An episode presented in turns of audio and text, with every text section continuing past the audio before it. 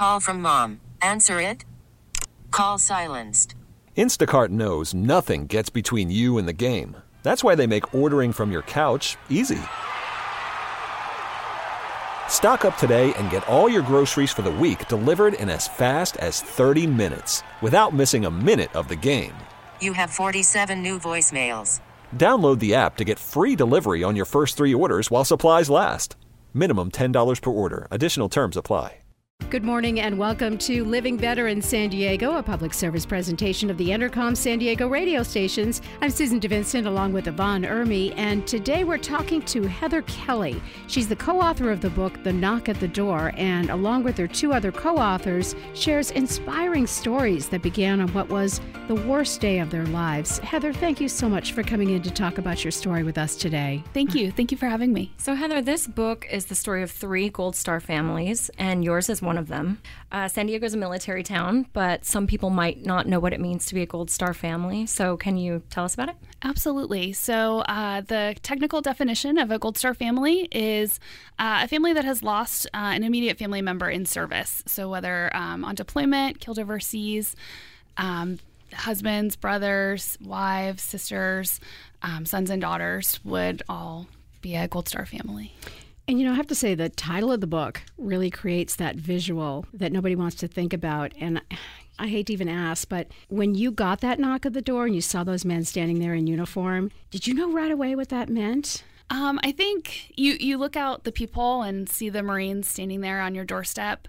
Inside, you you know, um, there's a minute of I guess dissonance that you want to think they're not there for you. You know, they came in the middle of the night to my house, and so I thought maybe maybe they're looking for another family and they need help finding someone. But as soon as you let them in and you know they come into your living room, it, it's pretty clear. So the middle of the night. So you were alone. You didn't have anyone around you. As I know, one of your co-authors said she was at a family barbecue when it happened. So she was grateful to have all the family there to support her and you were alone. Yeah, I was um, alone living on Camp Pendleton um, in my home on base, and the Marines came to the door at three o'clock in the morning.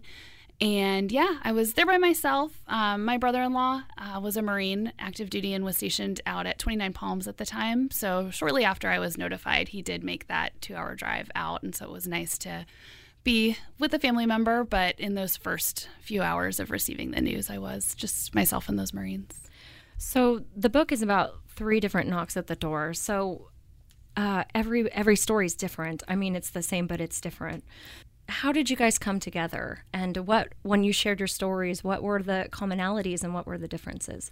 Yeah, we um, actually first came together. Um, well, Ryan and Amy have a long relationship. Um, Travis and Brendan were best friends at the Naval Academy, um, so their families definitely had that relationship prior. And I crossed paths with the ladies um, through our work. We all work at the Travis Manion Foundation, a nonprofit working with veterans and surviving family members.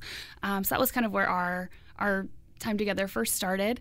Um, but in coming together to write this book and telling our stories, and you know, we all got a knock at the door that that similar piece, but our our circumstances were all different and how you deal with everything is going to be different. Even though you receive that life changing news, it's hard to see where that path is going to take you. You all, everybody deals with their knock in a different way. How did you deal with it? Um, it took me a while to kind of come to the place I'm in now. Um, in the early days, the things that got me through that helped me not just sit in despair 24 7. Mm-hmm. Um, one of the things was humor. My brother in law that I mentioned, John, he and I, I talk about it in the book, but in planning Rob's funeral, which is a surreal experience to be 26 years old and sitting, you know, mm. at the funeral home, he and I used humor that, you know, when they were picking out, we were picking out a guest book and all these sort of things. John whispered to me, you know, that Rob would have loved for me to have rode into the funeral on an elephant. The most absurd thing we could think of yeah, was that I funny. should ride into the funeral at Arlington on an elephant. And it just can kind of take you out of that moment. And it's a way to kind of lift you out of that and mm-hmm. kind of feel like yourself again and that we could still have those jokes together. You know, you mentioned you're only 26 years old when this happened and looking at the pictures in the book, pictures from your wedding, and all three of you women are just beautiful, beautiful young women. You, you, can't help but feel like, wow, you had your whole lives ahead with these men, and now everything changed. Mm-hmm. It's really inspiring how you turn that around, and that's kind of the whole point of the book. Exactly. Yeah. Um, you know, I talk about in the book in those early days. I had nothing to look forward to. There was nothing on my roadmap that I had planned for. All those plans that Rob and I had made were no longer there. They're gone in an instant. And so part of that journey is how do you cope with that? And we're all going to struggle, but how do I struggle well to get to a place where I can look back fondly at the memories that Rob and I have, but still look ahead at what my future is going to be. So at 26, what were your plans? Were you guys thinking about a family? Yeah, I mean, Rob was planning, I think, to make the Marine Corps uh, a career. So the excitement of not knowing where we would move next and, you know, picking up our family and, yeah, eventually probably having kids and the adventure that goes along with the life of the Marine Corps. So your book starts with the end, which is the knock at the door, which is, I mean, all ends are beginnings, but I mean that's something else. uh, but let's talk about the beginning. What was Rob like, and what? How did you meet? And tell us about your relationship. Um, yeah, so Rob and I first met actually um, in college at Florida State University. I was a freshman; he was a senior, um, but he was uh, friends with my cousin Matt. So Matt was the reason I one of was comfortable going to a school uh, far away from home, originally from New Jersey um, and met Rob through that. Actually, at my first Florida State football game, we were tailgating at Matt's house, and our paths crossed. And I don't know if it was love at first sight, but maybe by day two you were like, "I'm going to marry that man." well, yeah. he was good looking. I've seen yeah. very good looking. yes. Well, I talk about it in the book. I think Matt and Rob kind of engineered it. That there was a time where I thought I was going to just go have dinner with my cousin Matt, and mm-hmm. they pulled up in Matt's green jeep, and there was Rob in the front seat, and I was like, "Oh, okay, this is a nice surprise." So let's talk about Matt's story. Yeah. Um, I'm sorry, not Matt's story, Robert's, Rob's story. story. Yeah. He was a Marine, first lieutenant, killed in Afghanistan November 9th, 2010. Yeah. Uh, what were the circumstances? Um, so Rob, well, so he had his unit. He was with Third Battalion, Fifth Marines. Um, when they left for Afghanistan, they went to a pretty dangerous area, area called Sangin, Afghanistan, and pretty quick, right off the bat, they started taking injuries and casualties. Um, Rob left on September 29th of 2010, and the first um, Marines that they lost were killed on October 6th. Wow. So fairly quickly, um, we knew that it was going to be a really rough deployment. Um, there were a lot of injuries, um, primarily IEDs, uh, improvised explosive devices, um, and that was Rob was out on patrol with his Marines out on foot, and stepped on an IED that exploded and took his life. Do they tell you when they're in a dangerous situation like that? I mean, when they leave, you don't really know where they're going, do you? No, yeah, I. Although I hear that there's codes people use to know if I say this, that means I'm in this area.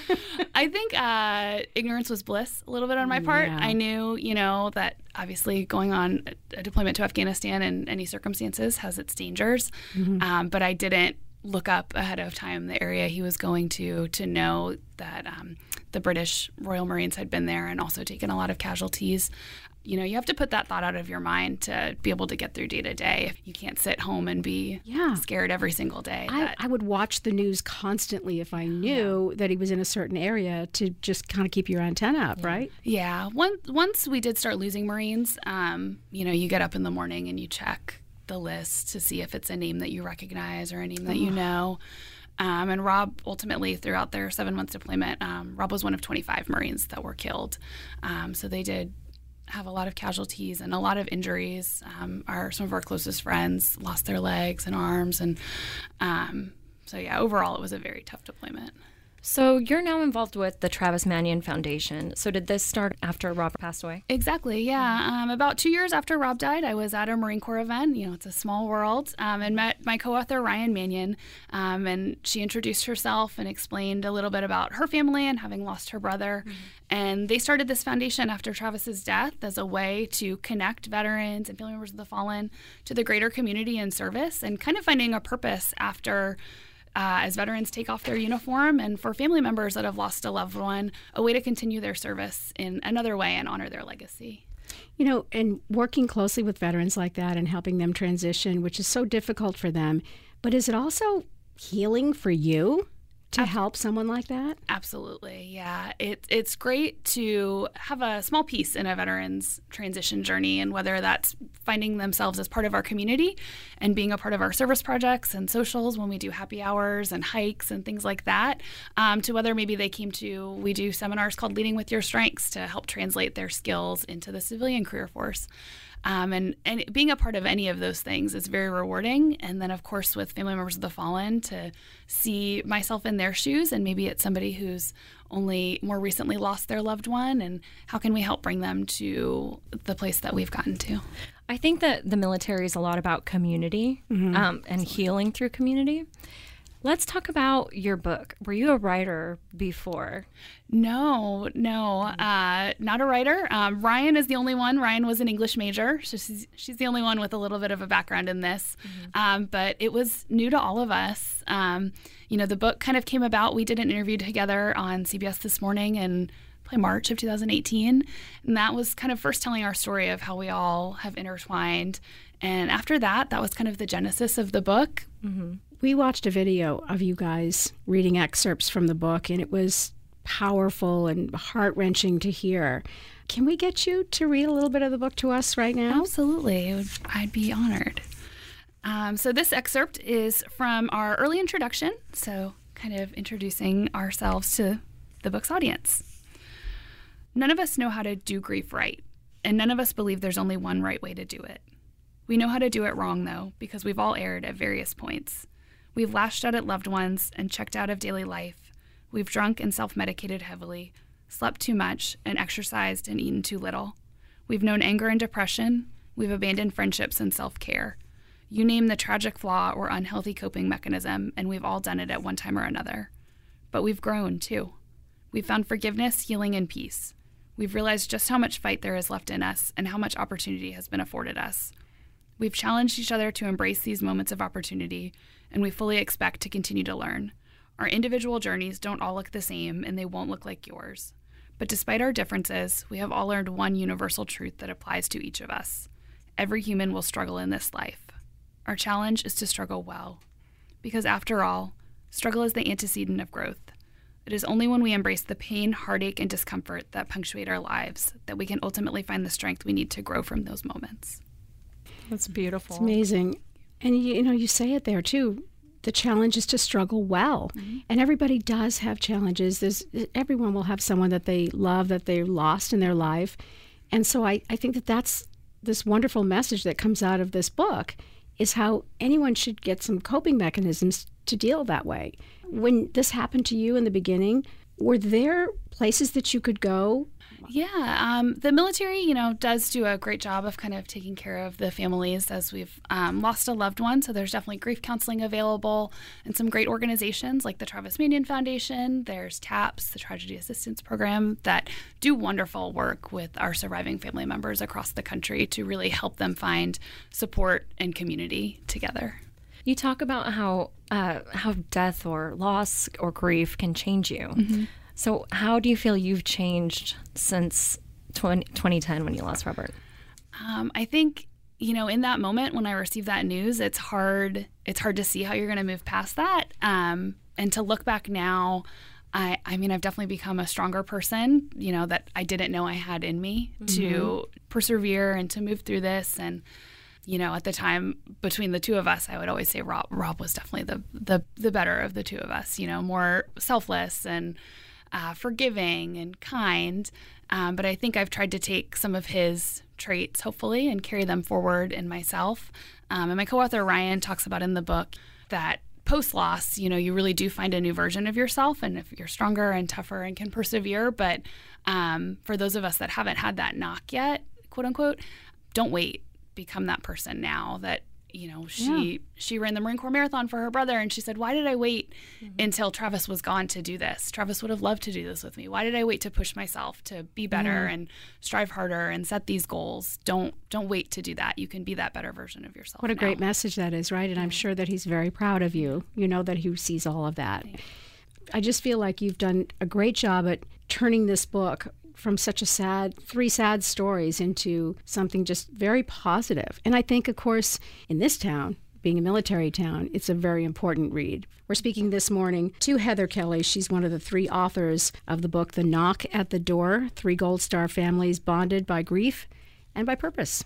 So, you weren't a writer before you wrote this book. Was there anything that happened while you were writing the book that you didn't expect? Like they say, writing or storytelling can, can be cathartic, you know? Yeah, I think it was interesting because when we started it together, you know, I knew we would tell our stories. And of course, I can tell my story and talk about Rob and I mm-hmm. all day long. But when it came to, okay, so looking back and what were those health, healthy coping mechanisms that did get me through, it was sometimes getting that, that second opinion. So sitting and talking with Ryan and Amy, just telling that story, they were the ones that can help me look back and say, but here here is what you did. This was what worked for you. Right. And it's kind of stepping outside myself to look at the things of finding anticipation again for the future and you know that dark humor and finding mentors and role models. Mm-hmm. But those were those things that they really helped me kind of identify in my own story that when you're yeah. when you're in it it's hard to see yeah but. i think storytelling is a kind of community yeah you know just like the military is community well, who is this book for it's for anyone. Um, it's you know we dedicate it to Gold Star family members, um, but that is not the only audience. Like we said, everyone is going to have some version of their knock, whether it's you know the breakup of a marriage or losing your dream job or a death. It doesn't have to be a death in service. Everybody has that knock, and if you haven't received it yet, preparing and kind of getting those coping mechanisms ready, that we are all going to struggle, and so we hope that the book can resonate with everyone. You know, Amy's husband was lost, gosh, just days before your husband was, and they were both in Afghanistan. Did they know each other? They did not. Um, uh, Brendan, Amy's husband, was a Navy SEAL, and Rob was a Marine. So they were serving in uh, separate areas of the country, you know, both with their defined missions. But with their deaths being so close, that uh, part of our relationship is that they are buried just rows away from each other at Arlington National Cemetery. And so, kind of that relationship kind of is built right in. All three are buried at Arlington Cemetery, is yeah. this correct? Yes, that's true. Mm-hmm. Um, so, Brendan and Travis uh, were best friends before they joined the service. Um, and Travis was killed in 2007 and was originally buried um, near his home in Pennsylvania, his hometown. Um, and after Brendan's death in 2010, his family. Uh, with the with Brendan's family made the decision to reinter him at Arlington next to Brendan. So they're buried side by side together, brothers forever. Um, That's wonderful. I love yeah. that so much. Um, do you make it out to Arlington very often? Or? Yeah, I get back to the East Coast at least a couple times a year, so I always try to visit um, when I'm there. And over the years, the the tone of the visits has changed. Um, you know, originally it's it's very heavy to visit and kind of melancholy, but now it's more of a place where I can keep Rob close to my heart and treasure the memories we had together.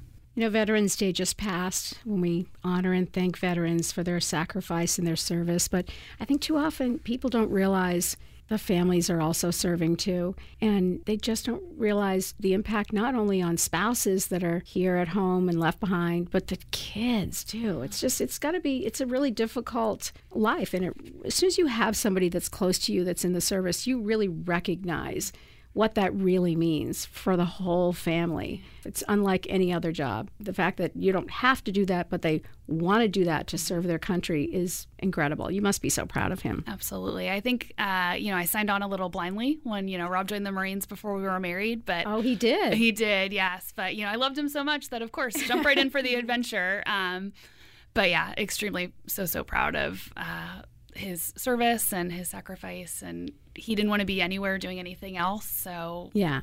Yeah. Now you were married for what three years you said? Yeah three did years. you travel with him ever on deployment?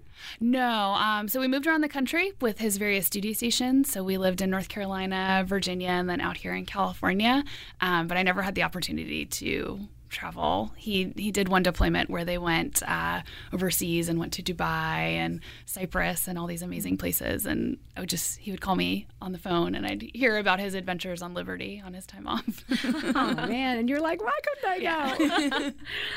So you actually work with surviving family members. What kind of work do you do with them? Yeah, one of our biggest programs for survivors is um, what we call survivor expeditions, and so we bring together surviving family members from across the country mm-hmm. um, to come together in service in honor of our loved ones. So we do domestic and international trips. Um, we go every year to Guatemala and build a home for a family that's never had one in a week. So from pouring the foundation Wow. and putting those walls up, and they dedicate it in memory of the fallen heroes. I went on an expedition to Pennsylvania, and we worked at a residential home for victims of human trafficking. And so there was um, an old, dilapidated barn on the property, and so we worked on rehabbing it so it could be a counseling center. And so, I mean, things that I never thought I would do, like I was taking down a stone wall with an air chisel and putting in floorboards, and you know, kind of stretching yourself out of your comfort zone and coming together you know, we keep saying it, but that community piece of finding people in your shoes, like minded, that want to find a purpose and move forward with intention after we've lost our So it's like just like the people you're helping to transition from military life into civilian life. They're kind of helping you to transition a little bit here too. Exactly. Is it true that, that it's based here in San Diego? Yeah, so we we have an office here in San Diego, um, in Old Town, but we're a nationwide organization. So we were originally founded in Doylestown, Pennsylvania, right outside of Philadelphia. Um, San Diego was our second office. Wow. And we have eight offices nationwide now, actually. How exciting is that, though? I mean, for Ryan to know that this started as something kind of grassroots kind of thing, and now it's this huge national program. Exactly. We were founded um, by Ryan and Travis's mom, Janet, and it was kind of Janet's vision. And Ryan jokes that she and her dad, you know, in their early days, kind of thought, okay, this is Janet's little pet project, and you know, it'll keep her busy. and it's grown so much now, and we're so proud of all the work that we're doing. The one thing Ryan says is, you know, if Travis were here, she knows he'd be right alongside of us, but he would hate that it's named for him. He'd be ah. embarrassed that. Humble. exactly. Um, well, there are a lot of resources for, for veterans. Do you see any holes that are missing? Do you see someplace where we could be doing better? Um, I think one of the more recent areas of focus is definitely around employment for veterans post uh, post military life, and I think that's great. I think that's definitely one of the keys to kind of reintegration back into the civilian community, um, and finding your purpose again because in the military the you know the meaning and the purpose is kind of built right in and Yeah. that's definitely something that can often be missing was We were kind of joking transition. earlier before sitting down here, and you were saying, you know, my husband's like, I, you know, I blew doors off places. What? How's, how's that going to work? What are we- How can we put that on a resume? But you know what? It's really just looking at the skills you have and and writing the resume to mm-hmm. that. If you're running a team, you're you're running budgets. That's all stuff that people want. I think the most important thing to remember about hiring someone, a veteran, is that the skills they develop, the skills to work with others and, and, and the dedication that military has that that's hard to come by. And a lot of employers want to have that. Responsibility, Exactly. leadership. Yes. Yeah. Are there people that are training them with new skills or are they trying to just expand on something they knew prior to service? No, yeah. I mean, I think there's both out there. Uh, at the Travis Manion Foundation, one group that we work closely with is called Onward to Opportunity through Syracuse University, and they operate here in San Diego. And they're helping um, transitioning service members acquire certifications and things like project management and software and things to have that tangible skill along with those soft skills and those strengths that they're coming out of the military with. So there's amazing organizations out there that are doing great work with transition. And what is the website that somebody that wants to find out more about the Travis Manion Foundation? If you go to travismanion.org, we've got all our information there. There's a little tab up at the top where you can join the mission and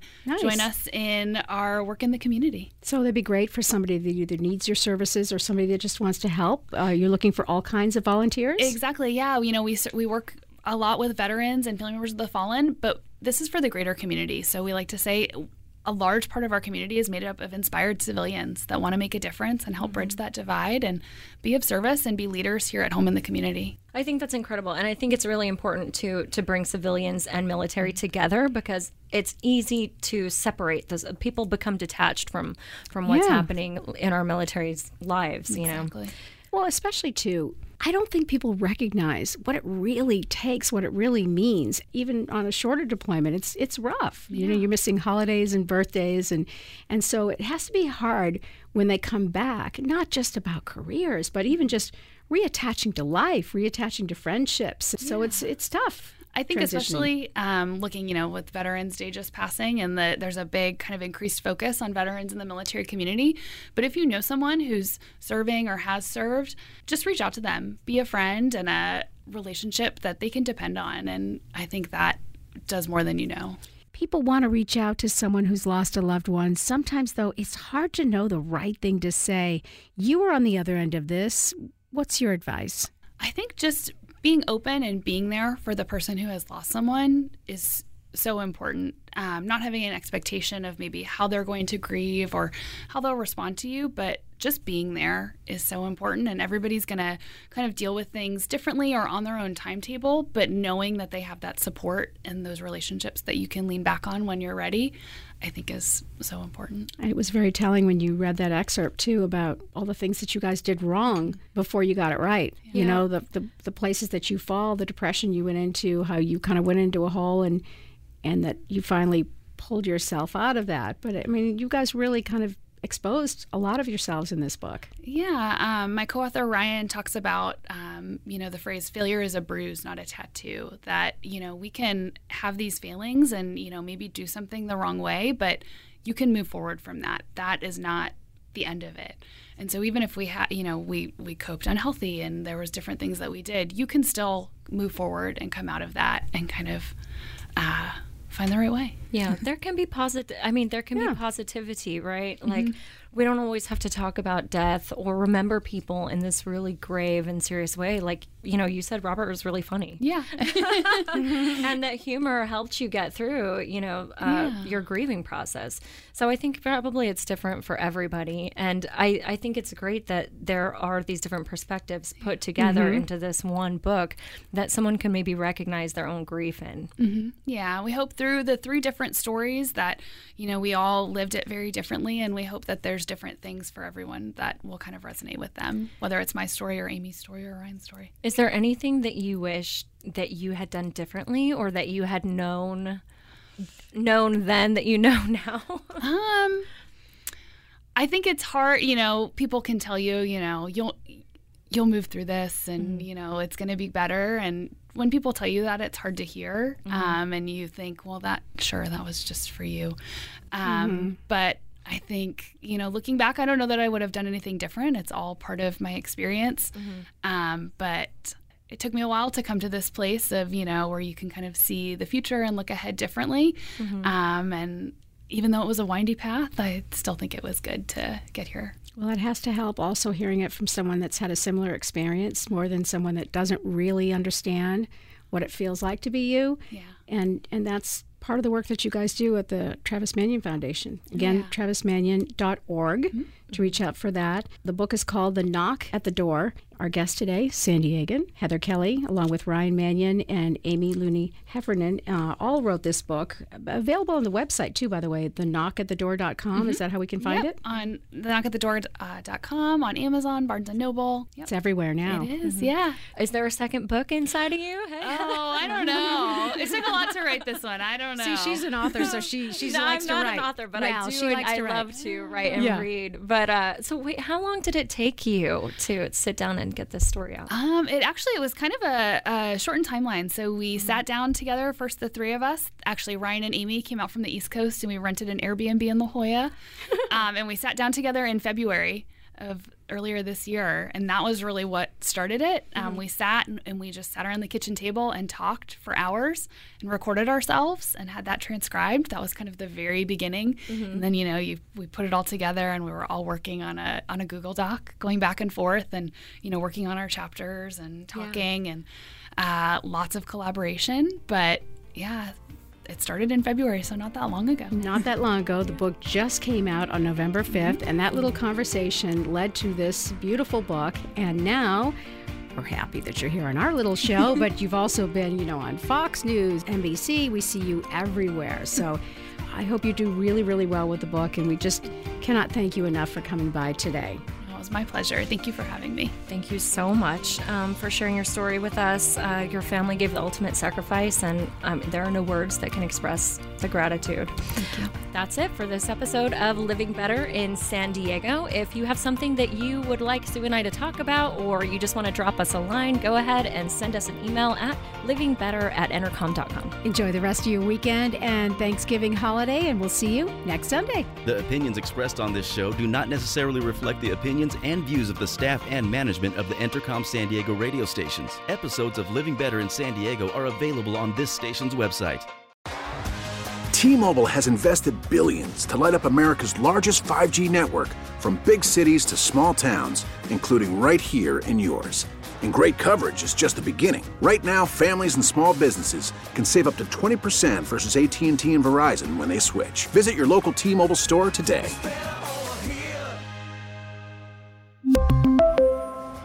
Plan savings with 3 lines of T-Mobile Essentials versus comparable available plans. Plan features and taxes and fees may vary.